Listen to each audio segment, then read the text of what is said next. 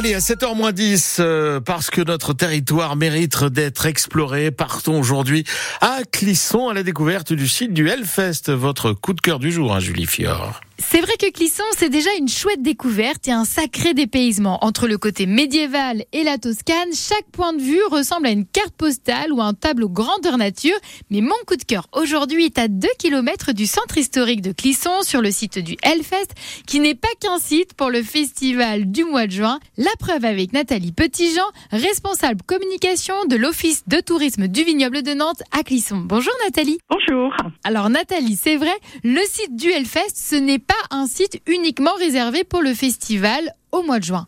Oui, tout à fait. Euh, maintenant, depuis quelques années, le site du Hellfest, qui couvre quand même 83 hectares, est un lieu de visite et de balade en dehors du festival.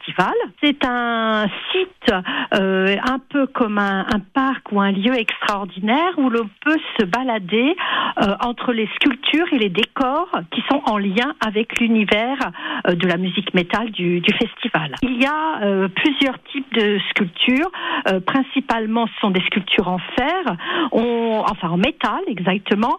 Euh, on retrouve notamment euh, la statue monumentale de Lémis, le chanteur de Motorhead, qui euh, est une statue, enfin une énorme statue en métal qui a été installée l'année dernière, en 2022, et qui est l'œuvre d'une artiste Caroline Brisset.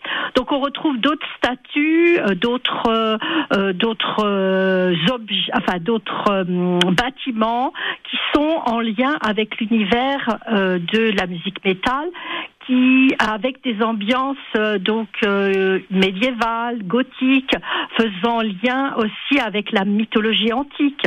on peut citer par exemple la, la boule de feu ou les containers qui ont été réalisés par le collectif Monique Lamouche, qui plonge dans un décor un peu de, de, de science-fiction. Voilà, ce lieu est accessible gratuitement toute l'année.